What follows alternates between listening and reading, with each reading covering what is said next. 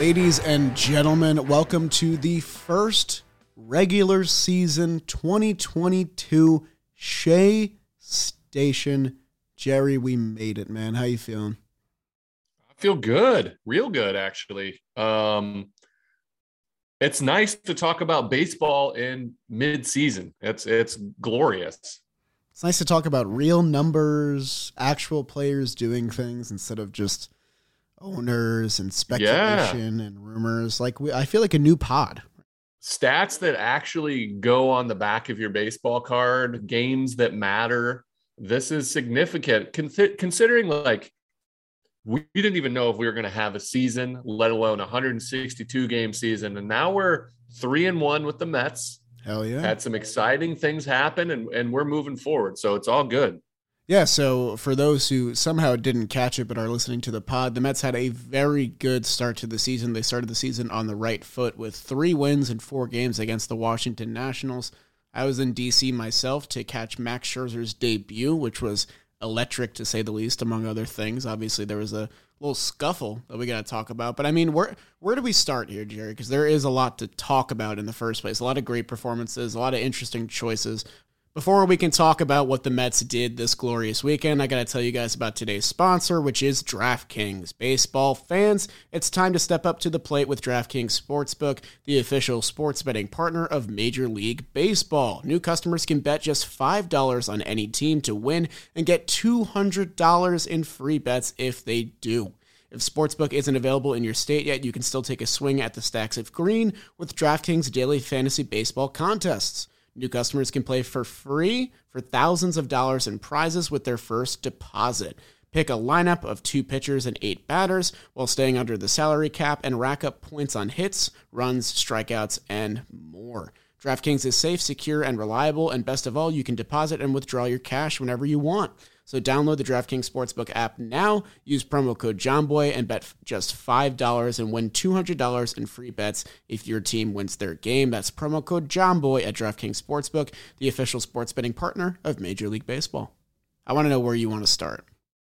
Well, I want to start with with two things. One, our starting rotation down, down DeGrom uh, looked great. Tylor Megill, Tylor looked fantastic, like beyond hitting 99, um, coming up huge, picking up the defense with an error, getting Juan Soto in a big strikeout. Very, very impressed. showed a little bit of emotion. Yeah. Like just a bit, um, which was awesome. And then more importantly, runners in scoring position hitting that plagued the Mets, I feel like, for the last decade. Um, they looked great. The lineup looked solid. Shout out to Eric Chavez. Um, you know, I'll give you credit just because you're you're the the coach, but uh, everybody looked really solid. I was very impressed. Yeah, I think you you nailed the two key points there. The runners in scoring position numbers were really good until games three and four. That kind of fell off a cliff a little bit. They went two for eighteen in three and four, but overall 11 for 43 with runners in scoring position, and 43 opportunities is the big eye opening number there for me because that's a ton of chances to put runners uh, in a in a huge way. And I mean, it really felt like a different cohesive lineup with guys like Mark Canha and Eduardo Escobar in there. They really have already changed the uh, the function of the Mets lineup, the lineup that fell on its face so much uh, last year. I mean, Eduardo Escobar only had three hits, but all of them were doubles, which I loved. And uh, Mark Canha just looked like an absolute machine out there. He went seven for 10 in the series. But I mean, the starting pitching, I think, really stole the show. I was there for, I guess, what you could call the worst performance out of any four of them, which is kind of interesting, which was Max Scherzer. He went uh, six innings and he gave up three on runs, but Tylor Megill with five shutout innings. Chris Bassitt had the best performance, I think, with six shutouts and eight Ks.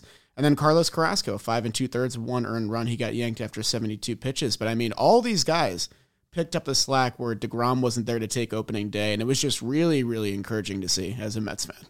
Yeah, yeah, I think um, it's easy. So, if, do we want to break it down game by game, or just? Yeah, I think general? let's go. Let's go game by game. Well, let's let's dive in. Let's get right in there. Yeah. All right. So let's go take it back to opening day, April seventh. Here, big five to one win for our Mets. This is when Tylor Megill took the bump. A lot of people who weren't Mets fans were kind of perplexed that Tylor Megill was on the hill in the first place. They didn't really understand why, but the kids silenced everybody. Five shutout innings, like you said before, picked up the defense, had to get like five real outs in one inning. Uh, took down Juan Soto in a huge way, struck out six, didn't walk a single batter, didn't let up a long ball. Those were really encouraging things for me because those were kind of the things that were sort of kryptonite for Tylor Megill down the stretch last year. And then another big thing that I want to point out is that eight of the nine Mets starting hitters all recorded a hit in this game, some with multi-hit games. Jeff McNeil put up two hits. We're going to talk a lot about him this game, uh, this episode. I mean, and uh, a big five to one win to start off the season on the right foot. Tell me about game two.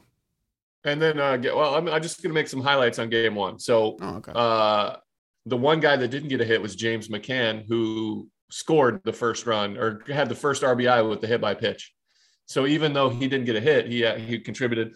Um, Robbie Cano looked great. I've been hard on him, and I'll continue to be hard on him. But he had a huge bunt against the shift that started everything. Um, he had a huge walk to load the bases with two outs that led to more runs and he played solid defense like when this this series when he was in.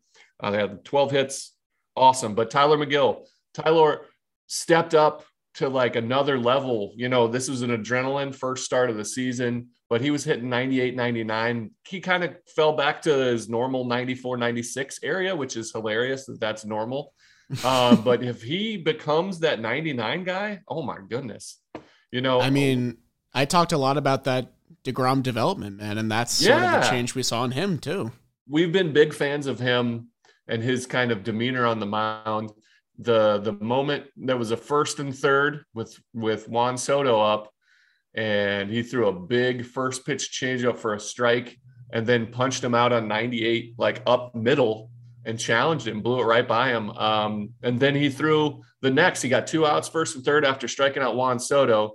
He fell behind to Nelson Cruz 2-0 and then threw an absolutely beautiful 2-0 changeup to start that and then got a, a ground ball on the very next pitch. But those are two moments for a guy very young. Those are huge moments. Shout out to Brian McCann or Brian McCann, James McCann for calling that 2-0 changeup um, because it was the perfect pitch to set him up. Uh, just a, just an awesome first game. Um, game two, that's Max Scherzer's return versus Josiah Gray. Um, for those New Yorkers that that watched Gerrit Cole get mad about a four minute delay, uh, this is how a real ace looks because he handled Tell all him, of Jerry. it. Tell him. Yeah, Max Scherzer handled all of the of the nonsense. There was there was a.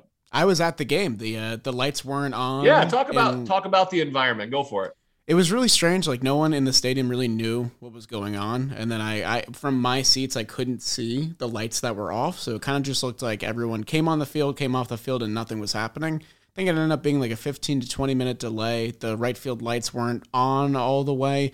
It wasn't really going to affect the first three innings of the game. It was something that maybe they could have solved on the fly, but that's not really how it works at the highest level. But Scherzer, it didn't look like it faced him at all.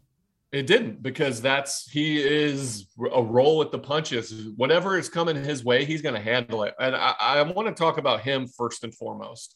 So this was basically the worst version of Max Scherzer you're going to see because he didn't have his zip on his fastball, which is very rare. Um, he wasn't pushing it. He wasn't, you know, pedal to the metal kind of letting it eat like he's going to um, on a full healthy, you know, hamstring and throughout the season. But this shows you how good he can be even when he's not at his best. And that's the difference between a true ace and somebody that's just really good that even you know when things aren't aren't always in his favor he's not going to bow out he gave you six strong innings he didn't have his fastball and he made a, a conceded like a, an actual decision after he gave up that home run to Josh Bell to to go away from his fastball because he was battling not only just that that extra jump on it, he was battling his his uh location, like his control, his command of it, and he was couldn't get to that point. And then he eventually just said, gave up the home run on another ball that he missed middle. And he said, I'm going away from it. So he threw like 65% fastballs before that and he only threw eight fastballs after that. So he just he he became from a power pitcher to a guy that's going to dice you up with his off speed. And that is what you get from Max Scherzer, the ultimate competitor. Even when he's not at his best, he's still one of the best. Yeah, and I think that's like a very veteran adjustment to make on the fly, too. And it's not like Scherzer's fastball doesn't have zip. It's just, you know, Josh Bell found it in a really good place and took it for an absolute ride.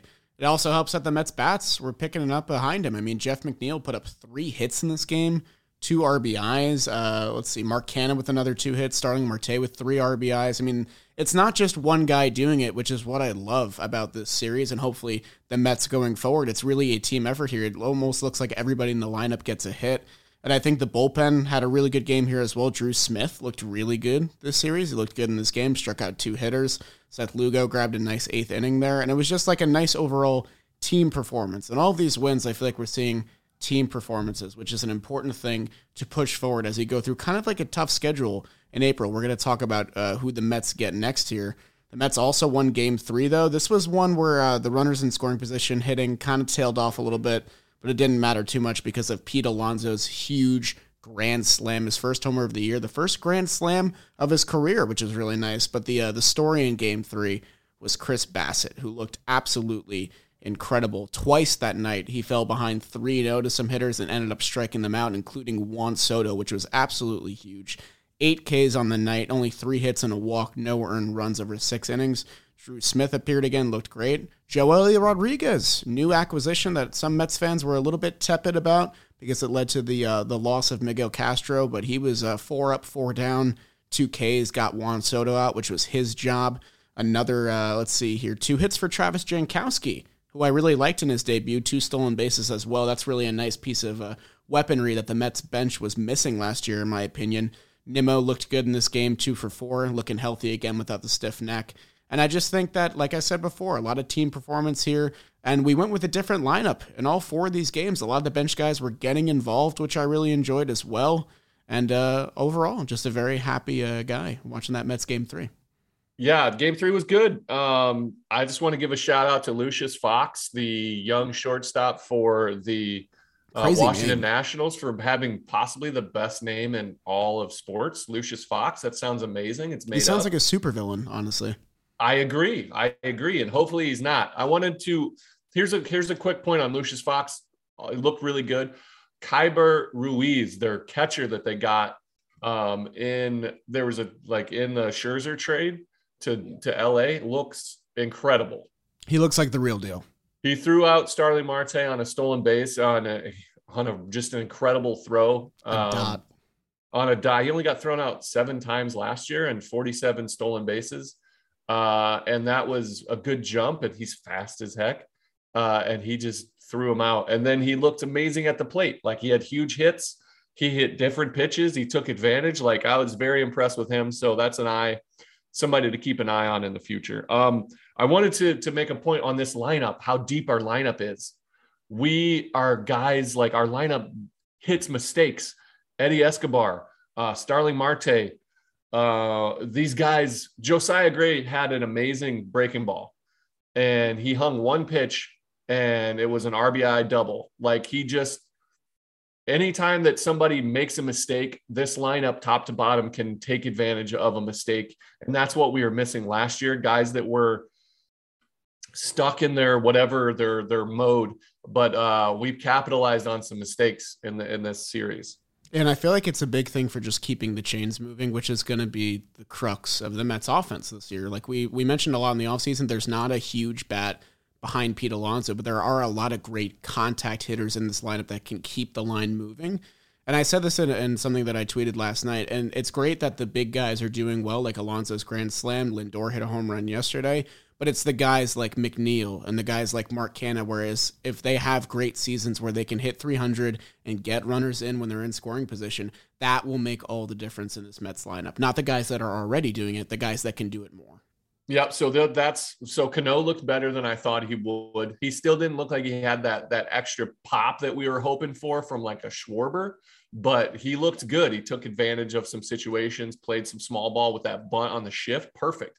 Um, Jeff McNeil looks like Jeff McNeil, like from 2019 Jeff McNeil. I don't want to get ahead of myself, but like he's getting me excited, Jerry. Yeah, and he looked more mature, which I've been hard on him for because there was some moments he did toss his bat down, but that's that's playing with emotion, which I am all for. Right. Uh, he didn't get too crazy, but he he took what was given to him. He put the ball in play, didn't try to do big damage. He didn't have that uppercut swing. He blooped the ball over shortstop on purpose. Like he hit the ball up the middle a couple of times. And on that home run that he hit on his birthday, which is two in a row, he awesome. kept it. It was a good fastball up and in on a lefty, which is a spot that you want to be able to go. And he kept his hands in, and, and that was a good piece of hitting, man. He looks really good.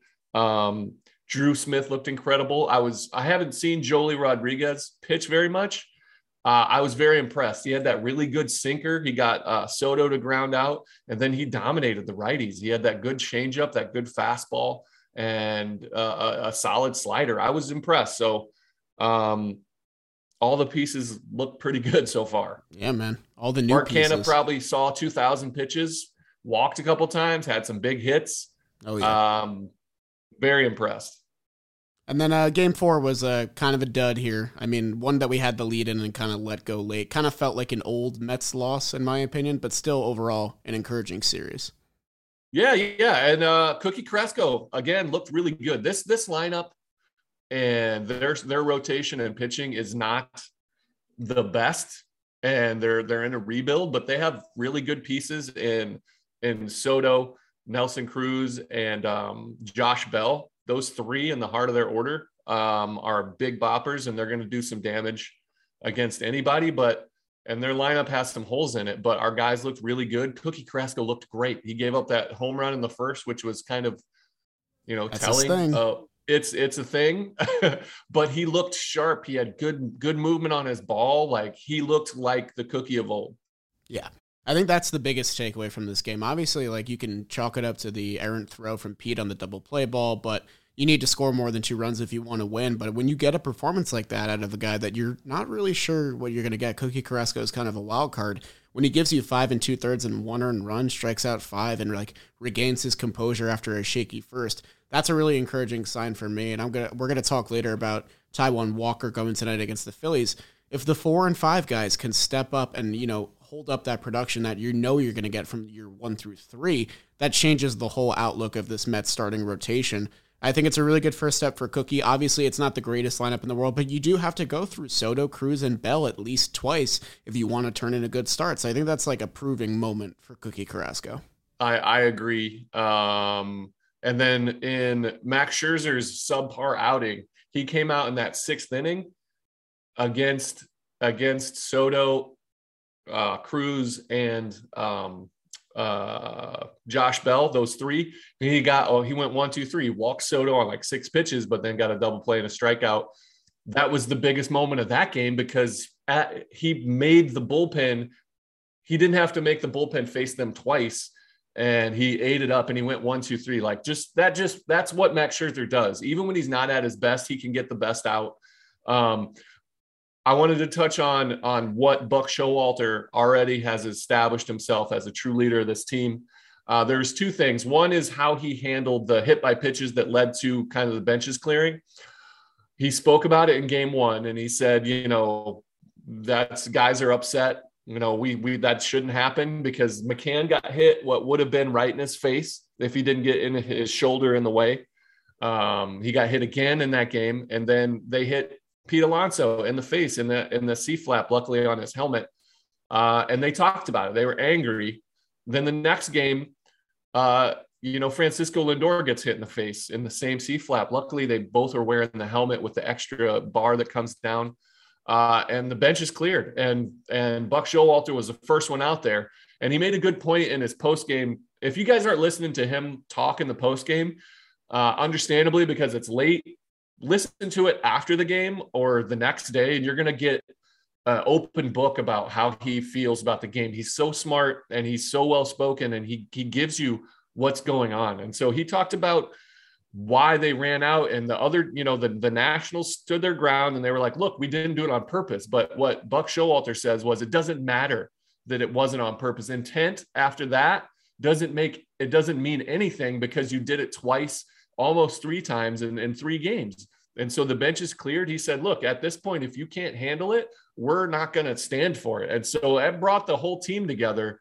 Lindor afterwards spoke about how awesome he felt being how proud he was to be a New York Met because he turned around and he sees the whole entire team from the bullpen to everybody, coaching staff had his back there. And he, when he was going down into the tunnel, they caught some audio and he says, I see you guys. I appreciate every one of you. He said it on his way to get x rays. And then he spoke about it in his post game. That was the biggest thing. Uh, I saw how Buck led the way, um, showing that the Mets have some gusto. You're not going to push us around, but he also kept it within the the realm of being uh, cool headed. So it was it was awesome to see both. What was your reaction to that? Yeah, I mean, I, I was there for that game, so it was absolute pandemonium in the stadium, the longest inning of the game for sure. And I just think that having because Cano was out there on the front lines as well with Buck, they were the first two people that I saw out there on the field, and like having that veteran presence is something that's been missing from the Mets for a long time. Uh, and I think that I don't want to throw. I, I was a, a Luis Rojas. I, I love Luis Rojas. I, I love I Luis agree. Rojas. I have nothing against the guy, but that is not the kind of thing that I thought I would see from him as a manager uh, of the Mets this season. Whereas Buck, I think, has really turned my opinion of him so quickly in the first series of the season. I'm fully open to admitting that I was wrong about having any wary feelings about Buck stepping in here because this is the kind of guy that the Mets need leading the charge. I mean, they, even if you watched on the broadcast, especially during the first game, so many shots of Buck just talking to Lindor, talking to his players, getting their mentality going forward. And I, you mentioned that his post game comments are always some of the best and really let you peer into the Mets clubhouse. And that's something that we're going to be afforded all season long, not in just, you know, moments of heightened intensity like that scuffle, but in moments of, you know, low points in the Mets season where we really want to know what's going on with the team, what they're struggling with. And I think Buck is going to be the perfect way to to gauge a perspective into that clubhouse, which is important for Mets fans. There was a lot of things that we didn't know last year between Rat Raccoon and all the other uh, player issues that were going on. We were kind of left in the dark. And I think having a guy that's willing to be the face of the good and the bad of the Mets is really, really important. So I'm excited for Buck Showalter. I feel like he was like a star of this series, which I, cool. I, agree. I, I, feel the same way about Buck. And I, I, I want to give uh, Luis Rojas a break here because not only did he deal with a, a, down couple of years, but he also dealt with the pandemic. So there was no interaction with the media. You're standing in front of a computer, you know, it's different. There's no feel, there's no relationships being built there for your first time as a manager who and you're already kind of a soft-spoken human. You don't you're not building a relationship and so there's this it's just a barrier. So I, I wanted to give him a break, but I was so impressed. And again, if you're a Mets fan, listen to Buck Showalter's post-game conferences because you're going to see and feel for what is really happening because he is hyper aware at all times on what's going on. He is fully in on those moments and nothing's too big. It's like it was it was beautiful. On the other side of that, in game 4, he's going to get a lot of, you know, uh, he left Chasen Shreve in there for a third up down. So he came in, got it out, went back out for another inning, got one, two, three, and then came back out for another lefty and gave up a hit, which led to Trevor Williams. I he wanted to get everybody in, so he brought Trevor Williams in. He he talked about it the whole series, and I I love it. I'm okay with the fact that he didn't go to his horses in the back because you know, R.I.P. to to uh, Sugar Diaz's uh, abuelo. His you know he lost his grandfather, so he was on bereavement. Um, so he wasn't down there, but he wanted to get guys in, get their feet wet, get everybody a chance to hit, pitch. That's what you need at this point in the season because there's going to be long gaps. But uh, the only one I don't mind him bringing in Trevor Williams because he needed I don't either. Pitch. And we can talk about that a little bit. Pete more. Alonso also made two bad plays defensively. One on a double play that would have ended it. Another one on a throw home on a on a uh, safety squeeze where he could have got him out um, but he just he didn't do it smooth enough. He should have got him out, knowing that it's a fast runner. Uh, he came charging in, gloved it, transferred it to his arm, and then went underneath. So that's either got to be uh, for a glove straight to it from from the ground, or to your hand in an overhand throw because he he threw it high. So he could he made two bad plays on their big inning that cost us in the eighth. Um, I, I the only one I wasn't sure about, and this this could be a thing that happens for Chasen Shreve throughout throughout the year. Uh, is him going out for that third, that sitting down in the dugout uh, for two times. It, it's a, just a different beast, and so um, those are the two big moments for me where Buck got everybody in, you know, but he also did it on purpose. Like it wasn't without thought. It's kind of two sides of a coin because I do love that Buck trusts his guys so early in the season. And like you said, he wanted to get everybody in. And Trevor Williams did pitch well. I don't think that that inning was his fault by any means. I do think it was the fault of the defense. I think that what I want to see more is more substitution play with Buck. I think that maybe Dom should have been playing first at that moment. Maybe he should have been playing first the whole game. That's a whole nother discussion. I think a, a, thing that I loved about Luis Rojas is that he was not afraid to, you know, put in those defensive subs in the eighth inning and have them out there for guys like Lugo and Diaz. We saw Guillorme in the eighth and ninth inning almost exclusively last season, other than some pinch running attempts. And I think that those are the kind of things that would have helped maybe save game four and give us a four game sweep. Obviously, you can't have everything, and I think taking three or four is a really encouraging step for the 2022 Mets. But those are the kind of losses that you can't have. And I think a loss like this that gets maybe placed in September instead of April is way under a magnifying glass rather than it is uh, where it is right now. So I think that, you know, we can nitpick all we want, and Buck did a lot of things right this series that I want to uh, heighten as well. But that eighth inning was a mess and a very ugly watch for uh, for Mets fans. I'm not I'm not ready to say he made a poor choice, and I don't want to see I don't want to see those defensive substitutions that fast in in the beginning of the season. I want to see Pete Alonso out there. This is going to make him better because he is the type of guy that's going to be like I need to work on that specific play to to home because the throw he he babied the throw so he'll go and and and let those rip next time because he he short armed it um but the play at home, he's going to go practice that. He's going to take slow rollers on a squeeze play and he's going to fix those issues. And that's going to make him better down the line because you're, it's going to happen in the fourth or fifth inning when you don't have Dom out there and he needs to be able to do it over a long series. So, um, great, great series in general. Uh, very happy with everybody involved. Um, shout out to friend of the pod, Drew Smith. He looked amazing. That cutter is a nasty slider, like filth. So uh, I'm very happy. His changeup looks solid. It's going to keep coming along. Um, just just a great. I mean, obviously you're facing the the Nationals, and we're about to go into Philly and face a team that really thinks they contend, and we're going to get their best. We're going to get Ranger Suarez. We're going to get Zack Wheeler, and we're going to get Aaron Nola. They're one, two, three, hands down. Uh, and their lineup can hit, man. Yeah, I mean, if we get the type of hitting performances we saw from this series, then I think we have a real shot to win it. I mean, we saw Jeff McNeil go seven for 16, a homer, three RBIs, two walks. Mark Canha went seven for 10, two RBIs, three walks. That's what he does. He gets on base. Pete Alonso, four for 14, a double, and a home run. And then even the, the guys that we mentioned before that are kind of on the back burner. Robbie Cano went three for 11, had a big two run single. He was huge in this series. Travis Jankowski in his only start, two for four, two stolen bases to add on to that, and a walk. I mean, this lineup top to bottom can compete with the rest of the NL East, in my opinion. Obviously, the crux of the Phillies' uh, threatening aura is going to be their lineup, though. Kyle Schwarber at the top, was tormented the Mets. Rhys Hoskins has had some huge moments against the Mets. Haven't even mentioned Bryce Harper, who won MVP last season. This is a lineup that needs to come through big because the pitching, I think, won't be as spotless as it was against the Nationals. That's for sure. Yeah, so we're gonna get uh, we're gonna get their the one of the best lineups in baseball. So Kyle Schwarber leading off the big lefty pop, the the Met killer. Everybody's aware. Probably gonna get Jean Segura batting second, the the strong hitting, you know, uh, righty batting veteran. Then you're going to get the reigning MVP who looks every bit that he's trying to repeat. He looks solid in Bryce Harper.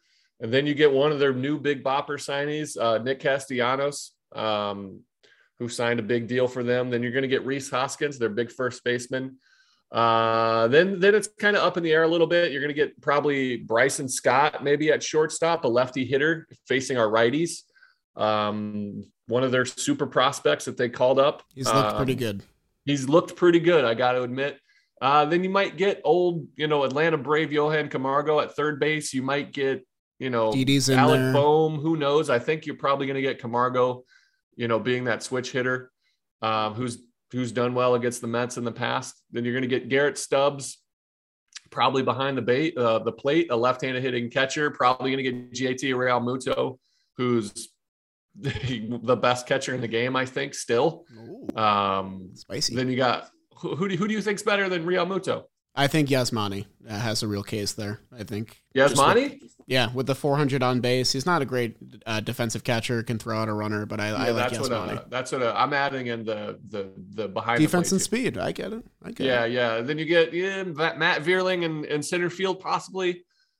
You know, right-handed hitting center field or good defense. They've they've also got um, Odubel Herrera signed back with them, but I think he might be on the DL. He's on the IL. Yeah. On the IL, that's still a thing that I haven't changed over like three years since it's been. Um, You're in the um, league, man. I get it. You were on the DL. It makes sense. This is this is going to be the battle right here. The second series in the in in the season, we're facing three really good pitchers and a great lineup. And so this is going to be a lot more telling than us facing a rebuilding Washington Nationals team.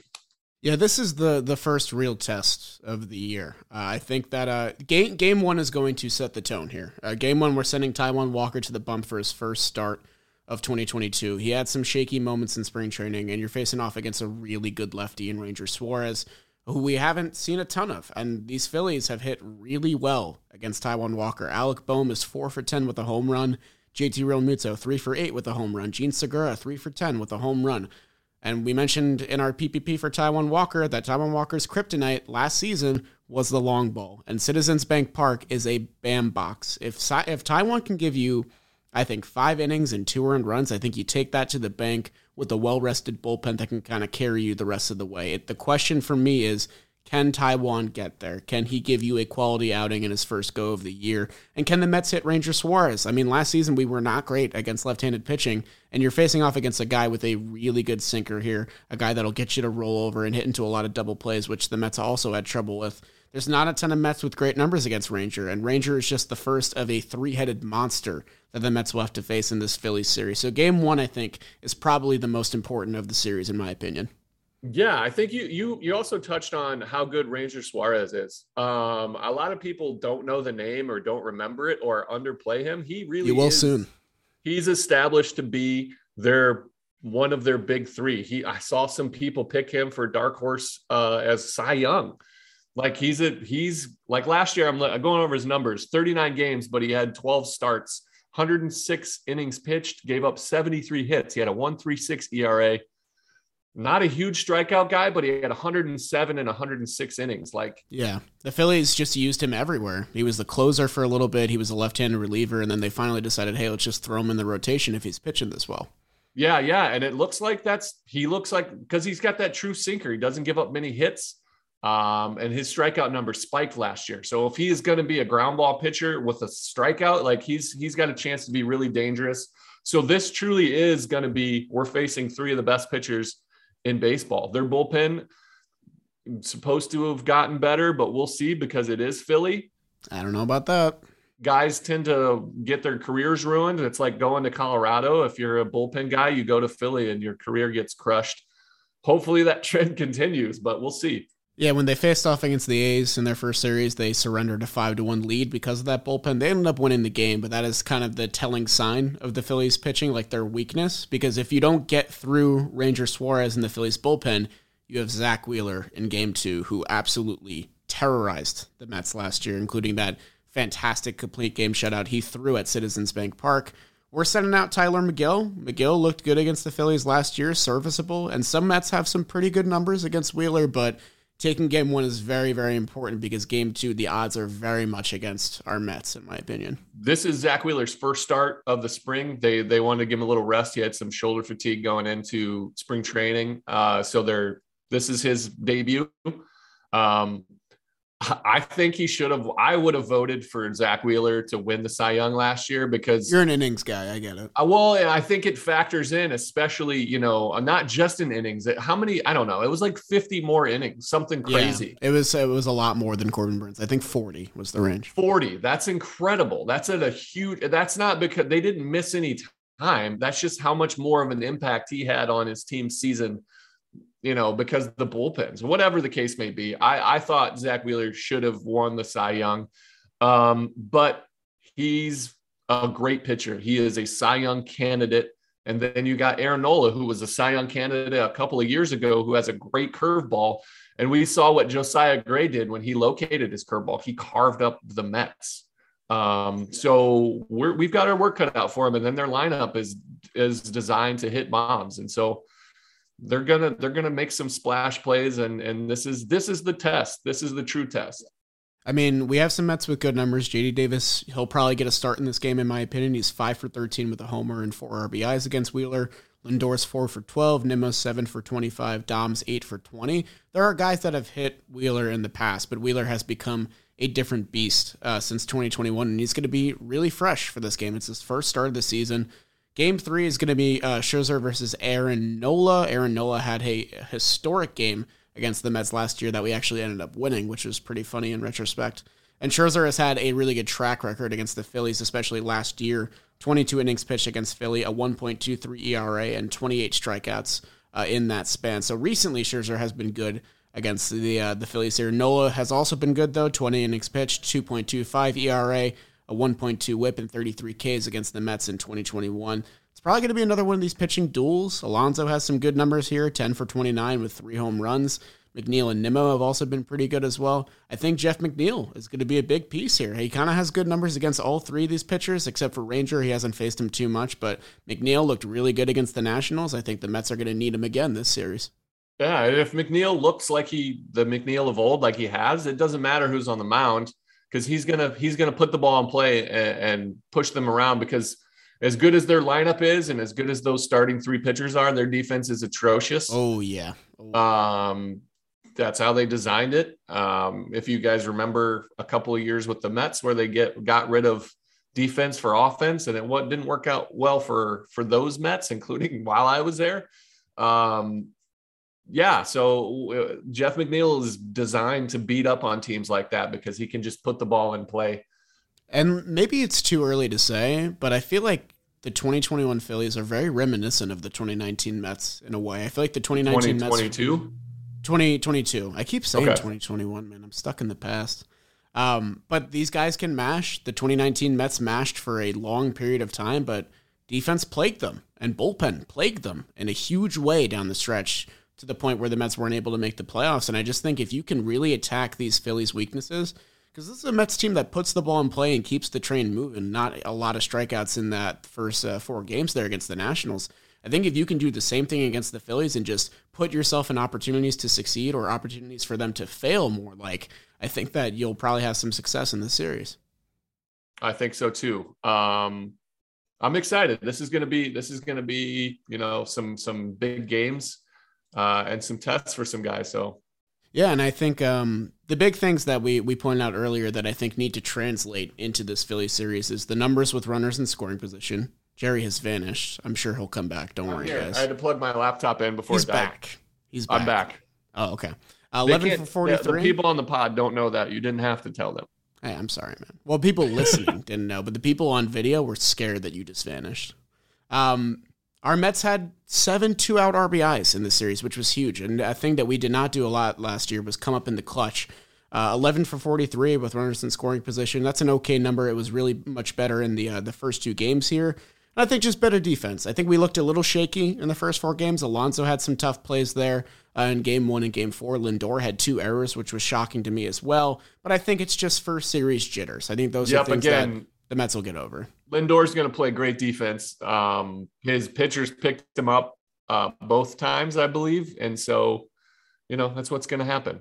And also Mets bullpen, 12 and a third innings, two earned runs, nine hits, three walks, 12 Ks. This is a well rested Mets bullpen uh, as well. These are guys that didn't have to throw a lot in the series because the starters were giving them, you know, six innings every time out, and Buck was able to use everybody, including guys like Sean Reid-Foley and Trevor Williams. Diaz will come back fresh. He's been on bereavement list. Lugo only went twice, I believe. Smith only went twice. So these are guys that are going to be able to go, especially if you know things don't go well for Taijuan Walker or Tylor Megill in games one and two. Yeah, I'm not sure when we're expected to get Edwin Diaz back. Um, you know, it's typically like a three day thing, like they do for you know paternity leave. They give you three days to see some family and whatever. But I'm sure if he needs extra days, they'll they'll extend that. Um, you know, just hope his family's okay and he's doing all right. Um, but this will be this will be uh, a fun series. I'm excited to watch some baseball here. Jerry, who is your biggest X factor in the Mets lineup for this series? Who do you think will make the most difference if they perform well? So there, there's two guys here for me that are the biggest difference. It could be Mark Canha, who absolutely looked every bit like the guy that we signed. Took, took a lot of pitches, put the ball in play, had some pop. Uh, but for me, and especially because that last half of the lineup, it's Jeff McNeil. If he stays in that seven, eight hole uh, and does what Jeff McNeil has been doing and what we've seen him do in the past, he is going to make that lineup so deep and he's going to punish those pitches. Uh, I, so I think if Jeff McNeil continues, he's going to be an absolute game changer. And I really like him in the eight hole. I kind of hope he stays there, even though he's hot, because I feel like it just stretches out the length of the Mets lineup, which is so important. I agree. And if his maturity level stays as high as it has been, like again, I've been so impressed. It's only four games and it's only the beginning of the season, and he's hitting really well. So it's easy to be a good teammate when things are going well. Um, but if he if he if his ego doesn't get in his way and he's okay batting eighth, even though he's gonna, you know, if he's batting, you know, 330 like he was, the, it just it's better for the team at that point. I think if uh, in depth of lineup and turning that lineup over, he he's a game changer to have that in, in the eight spot. Yeah, I'm gonna go in a little bit of a different direction here, and I'm gonna say that I think Eduardo Escobar needs to have a big series. We saw a lot of table setting in the last series. Like you mentioned, Mark Canha and Jeff McNeil. I loved watching Mark Canha just take an at bat and work a walk. It's one of my favorite things. I'm very happy he's a Met. But we need a guy to slug behind Pete Alonso. It wasn't originally supposed to be Eduardo Escobar, in my opinion. I thought a bigger bat would be brought up uh, through free agency or something like that. But Eduardo Escobar, he had three hits in the series, and all of them were doubles. And we need a guy to clear the bases when the table is set. Obviously, it's an important note to keep the line moving and stuff like that, but these this Phillies lineup is built on their slugging numbers. These guys mash. They hit home runs, they hit doubles, and they clear the bases when there's runners on. Either that or they're striking out. So it's one of the two. They're kind of like a boomer bust kind of lineup, whereas we're more smooth sailing, in my opinion. A lot of good on base numbers. But if Eduardo Escobar, in the middle of this Mets lineup, he was batting fifth and sixth a lot. If he can come up in these RBI situations behind Pete Alonso and pick him up when he falters, that is a huge difference maker, in my opinion, and something that, you know, coming from a switch hitting perspective where he can attack hitters uh, or attack pitchers regardless of who's on the mound is going to make a huge difference for the Mets because it can't always be Mark Canha going 7 for 10 and getting on base 11 times in a series. It can't always be Jeff McNeil regaining 2019 form. It's going to need to be other guys as well. So I have Eduardo Escobar pegged as my guy that I'm going to keep an eye on against the Phillies. Yeah. I, I, I like uh, I like Eddie Escobar there. I think I was impressed with him. He kind of got carved up a little bit. Um, okay. They they pitched him really well, but he took advantage. He had three doubles. Like he he he's mashing 273 with a 974 OPS uh, in a game in a in a series where you know he didn't have his most effective. But what he did, I mentioned earlier, was take advantage of some hanging breaking balls and some balls left over the middle, and that's what you need behind behind uh, Pete Alonso because they're if if he's not if they pitch around Pete Alonso, they have to attack whoever's behind him, and he's going to get pitches to hit. And so far, he's taken advantage of it. And so it's good to see.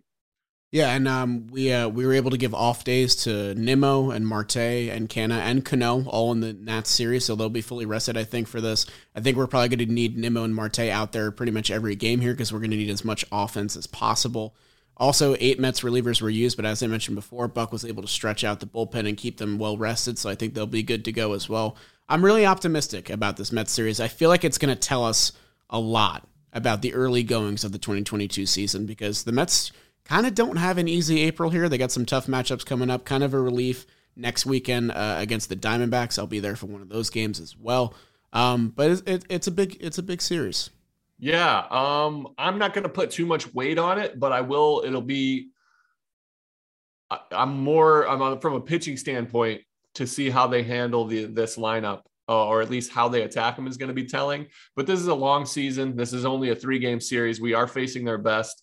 Uh, I just want to see guys put together good ABs, and uh, from a pitching side, I want to see them attack. So, yeah, I mean, it's going to be a story of if Taijuan Walker can hack it like the rest of the Mets starters have, it's going to be a story of will Zack Wheeler dominate us like he used to? And can Scherzer really bring it? I know he was impressive in his first start, really rebounded well, but I think we need a Scherzer esque start in game three against yeah, a tough so I lineup. Think, I think what we're so when Wheeler's pitching, what I'm looking for is our lineup to to battle, to to get his pitch count up, to get him out after five, I think is the goal. Even if you get shut out by by Zack Wheeler, if you get him out by five, that's a win because you're going to get to that bullpen. So exactly, I feel like that's a really important point to make too. Just in general, with all these starters, you want to get to the bullpen and exhaust them as much as you can. Yep, that's the key. You know, they're this is they're these are the three best starters they have, and and who knows behind them. Uh, but this will that'll be the key is to get to that bullpen. And so even if your Zack Wheeler has you know 15 punch outs through five, if his pitch counts up, that's a win. Yeah, I agree. All right. All right, man. How we feeling? covered it. I'm feeling good. Well, you should be feeling good. The Mets are three and one, man. Hell yeah. You've been you've been to a game. What do you think in DC? Oh, I love DC. DC is it was a lot of walking, so I'm a little sore in my legs. Not gonna lie. I mean, you're you live well, you live in Jersey, but you're talking about walking. New York City is a walking city. Oh yeah, but I'm I feel like I'm conditioned to it at that point, you know. But like, did some sightseeing, saw the Smithsonian museums, obviously caught Scherzer's game. That was a lot of fun. Met some cool people. Um, it was just it was a really pretty city. Absolute hell to drive in, though. I don't know what's going on with Maryland drivers. I don't know what's going on down there. What's in the water? You guys got to look when you merge. You got to look. No, they don't. You know, they no, don't. No, it's See, insane. That's what I tell people. I tell people, New York City, New York City is hard to drive in. Um, but I'll choose. But the drivers that. are good, you know, like they know what they're uh, well, doing. they're they're all the same. That's the key. They all they all drive in the same manner, and it's all super aggressive. As long as you go with the flow, you'll be just fine. Uh, and even if you get into an accident, it's usually just a bumper or a mirror. Uh, in DC, you, you got you got exits on the left, on the right, in the middle. You have diplomatic immunity left and right that nobody has to care about any any laws because they're going to get out of it. It's chaos. I would 100% rather drive in New York City on a day-to-day basis than DC or Atlanta because that's that's a, another level of scary. I think that's what our listeners want to hear, Jerry. I think that's a good but, note to leave off. but also DC, if you get a chance, it's beautiful. The all the museums that are free, the the monuments, like it's wonderful to take a family. Right now, they have the um, the cherry blossoms, which are just they're by the way, their City Connect jerseys and hats are fire. Yeah, I I kind of wish I'm not gonna lie, I kind of wish it was black and pink, not gray and pink. Yeah, that's just me. I'm okay with with I like the gray. I don't like the WA. It's something about a gray home jersey. It just feels I, wrong. I agree with that, know. but they're still fire. Their hats are incredible. Maybe maybe the best I've ever seen on the Major League Baseball field as far as not your typical hats. Um, those are incredible. By far the best that they've come up with. The South Side Chicago, the White Sox City Connect jerseys are are great. These are amazing. Like they're they're awesome. And the the cherry blossoms are are beautiful. You know i'm a big fan of of japan and and the whole back and forth there. So of course. uh dc is a great city to take your family uh go see a mets game down in dc it, it, it's easy to do. Take a hop on the amtrak take a train whatever the case may be uh worth going to.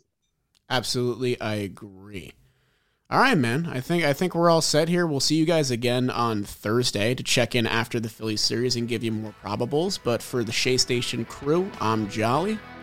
I am Jerry. Let's go Mets. Let's go Mets, baby.